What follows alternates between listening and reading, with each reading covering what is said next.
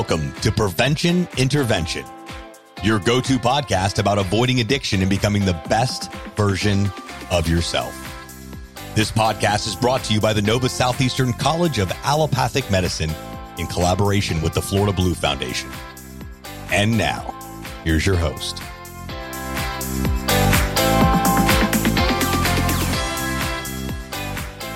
Hey, my name is Christina Maskley, and I'm the Grant Project Coordinator at NSUMD.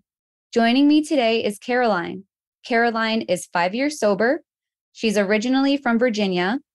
She's attending Broward College and works as an English tutor for SAT prep. Thank you so much for joining me today, Caroline.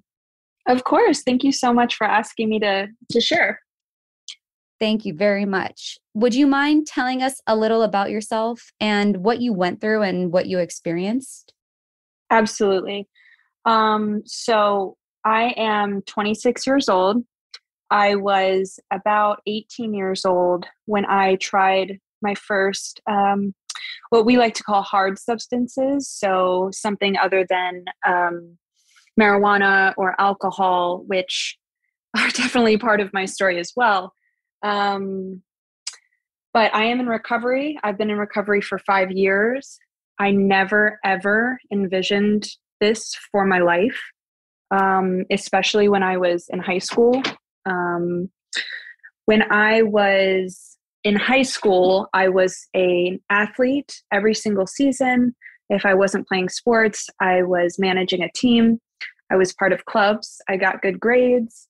Um, I had a, a great friends. Um, and if somebody had told me that um, when I was 17, that in three years I would be addicted to heroin um, and cocaine and anything else under the sun, I would have laughed in their face and told them that they were crazy because I knew myself and I knew that I would never do that. Um, I grew up with my older brother, who was six years older than me. He was an addict. And because I saw him and his behaviors growing up, I, I said to myself, I would never do that. I can't understand it and I won't do it. Um, which um, very quickly changed when I tried my first pill. I was 17 years old. I was working at a restaurant and a girl was uh, that I worked with was taking one, and it was her prescription, and she asked me if I wanted to try one. Um, it was a, a benzo, so it was Xanax or something similar, and I felt um, so relieved after I took that. I mean, that's what the drug is intended to do to relax you. But what I now know uh, after being in recovery for five years is that my body reacts differently to other people's. So, where my um, my coworker was able to take it um, as she was prescribed, immediately when I took that pill, I was like, I need to have more of this. And it was the same feeling I had when I started drinking when I was um, about 15. I could put down the drink, I could, you know, just party on weekends. But when I wasn't drinking, when I wasn't partying, I was thinking about it all the time. And um, I just didn't realize that, you know, I considered myself a party girl, so did my friends. Um, and so I thought I thought I would be okay. I, I didn't think I would follow my brother's track. Um, what I also didn't realize was that that's not necessarily entirely my choice because it is my choice to pick up the drink or the drug for the first time. But when I do that, something happens inside of my body that um, it, I just react differently to other people. So I say that to say that once I put a substance in my body, I become obsessive and I can't, I don't think, I don't feel like I can stop and that is something that is um, i didn't realize that i had that we call alcoholism an ailment. Like i did not have uh, an, any idea. I thought maybe i could just take something and if i liked it i would take it again. But really as i went on out of high school into college I slowly, actually, uh, pretty quickly, actually lost control over the amount that I was taking, both of alcohol and drugs. And my life got really, really, really messy really fast. Um, no longer was I a party girl. I was now the walking zombie throughout my college campus, um, stealing from people, etc. And again, uh, this was not the person that I was when I was in high school. It did not align with my values and morals. My, you know, my dad works for the government. My mom works for the Catholic Church. We, I was raised to know that to try drugs was bad, but nobody could tell me when I was a teenager, oh, don't try drugs. Um, I didn't care. I didn't care what an adult had to tell me about it. But I learned through my experience um, that you never know how your body is going to react, how you will react to a substance. Um, it's playing Russian roulette essentially, um, because I thought that I could control my drinking. I thought that I was choosing, you know, to continuously use these drugs, but really I was under a, um, I mean, physically and mentally, I was completely obsessed and addicted. And it, I mean, by, by, you know, by luck, by the grace of God, whatever you have it, I'm alive today. But um, many people aren't. Many people who aren't that I know who tried something for the very first time things that I tried also. And um, for some reason or another, I'm still here today. So, um, yeah, that's a little bit about my story. And really, the message I have to convey to teenagers or adults or anybody is that if you decide to take a drug or a drink, you have to um, be armed with the understanding that you may be one of these people like myself who has this ailment where once we put a substance in our body, we cannot stop until we are forcibly stopped. Um, I wish that somebody had told me that when I was younger. Again, not sure I would have listened to them uh, because I was defiant uh, despite all of my um, involvement in my school and life. So, um, but it is playing Russian roulette. And um, yeah, that's that's it. Thank you for sharing that. And have you had any specific experiences with heroin and fentanyl that you would be willing to share?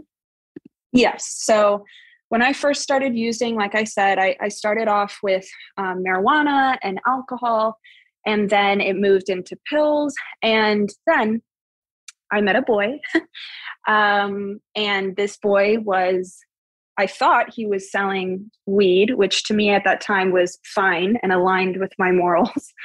Uh, but he was really selling heroin. And when I found that out, something inside of me that I didn't recognize at all told me to try it. And it shocked me. It shocked myself because I knew that I watched my brother um, deteriorate and for some reason, I still decided to try it. It was exciting in the moment. And I tried it with a group of people. And out of that, you know, I think there were four or five of us who tried it. And only me and one other person, the guy who was selling it, got addicted. And so, you know, we often hear that, like, you know, when you try a drug once, uh, you're hooked forever. Well, yes, for somebody like me, yes. Um, but that speaks to that risk that I'm talking about, that Russian roulette of, okay, these other two or three people that were there that tried it with us, for some reason or another, they were able to stop. I was not. And mm, it speaks to um, something that can't so clearly be defined in recovery. We call it an allergy, a bodily allergy. So I have an allergy to alcohol and to drugs, meaning my body reacts differently than other people's. I don't really understand why, in the same way I wouldn't really understand why I'm allergic to peanuts and another person isn't. Um, but I did try it with a group of people. I ended up getting addicted. One other person did. And further experience is, um, you know, as I mentioned, my brother was an addict and he ended up dying of this uh, of this thing. Uh, he overdosed and he left two children behind, and he also left a um, fiance who, uh, at the time, was just you know a she was a drinker, but more or less, I mean, could be seen as normal, normal drinker. And by 28 years old, she had drinking herself to death. And that was just this past February. And so I like to say that too to my friends, to people who I know who are young, because um, I'm young myself and I'm victim to the idea that, you know, dying an alcoholic death is something that happens to, you know, the, the man on the side of the road with a paper bag in his hand and um, drug overdose only happens drug addiction only happens to people who are total degenerates and who have no morals and values um, i'm living proof that that's not true. My sister-in-law is living proof that you can uh, in a matter of a few years become so bad that it will kill you. And um, it is more prevalent in our society than i think most people notice or realize. Thank you for sharing sharing that, uh, Caroline. And I guess just to finish it up, um, you know, what advice would you give to the young folks listening today about staying clean? So um, I would say, just to kind of reiterate, that you, please understand. Uh, my, my first suggestion would be to not try anything right, is to listen to your gut. What is your gut telling you? Is it telling you that it would be a good idea to try this? Probably not. So, but sometimes as humans, we fail, we falter, and we don't listen to our gut. And if you find yourself in that position where you are taking a drug, where you are taking a drink, and you find that, uh, first of all, know that that it is a gamble. You don't know how your body's going to react. You might be like me and not be able to stop. You might be like somebody else and be able to stop. That's the risk you're taking. And the risk can lead to death. Um, but also just to understand that um, you're playing with your life. Um, if you're willing to do that, okay.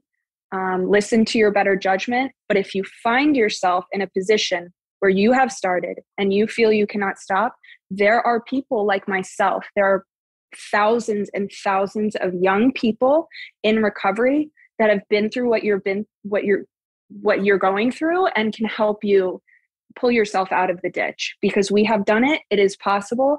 You don't have to wait until you're 40 years old 50 60 70 years old to um, to get your life back on track. You can do it while you're still very young and have your whole life ahead of you. So that that's what i would say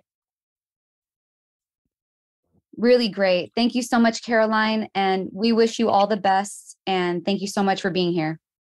Oh, thank you so much. It was so aw- an awesome opportunity. Thank you.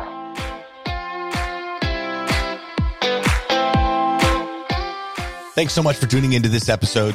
Be sure to appreciate it. If you haven't done so already, make sure you're subscribed to the show wherever you consume podcasts. This way you'll receive notifications as new episodes become available. If you'd like to learn more about this project, be sure to check out our website with the link in our podcast description. Thanks again for listening, and remember to stay healthy, stay happy, stay clean.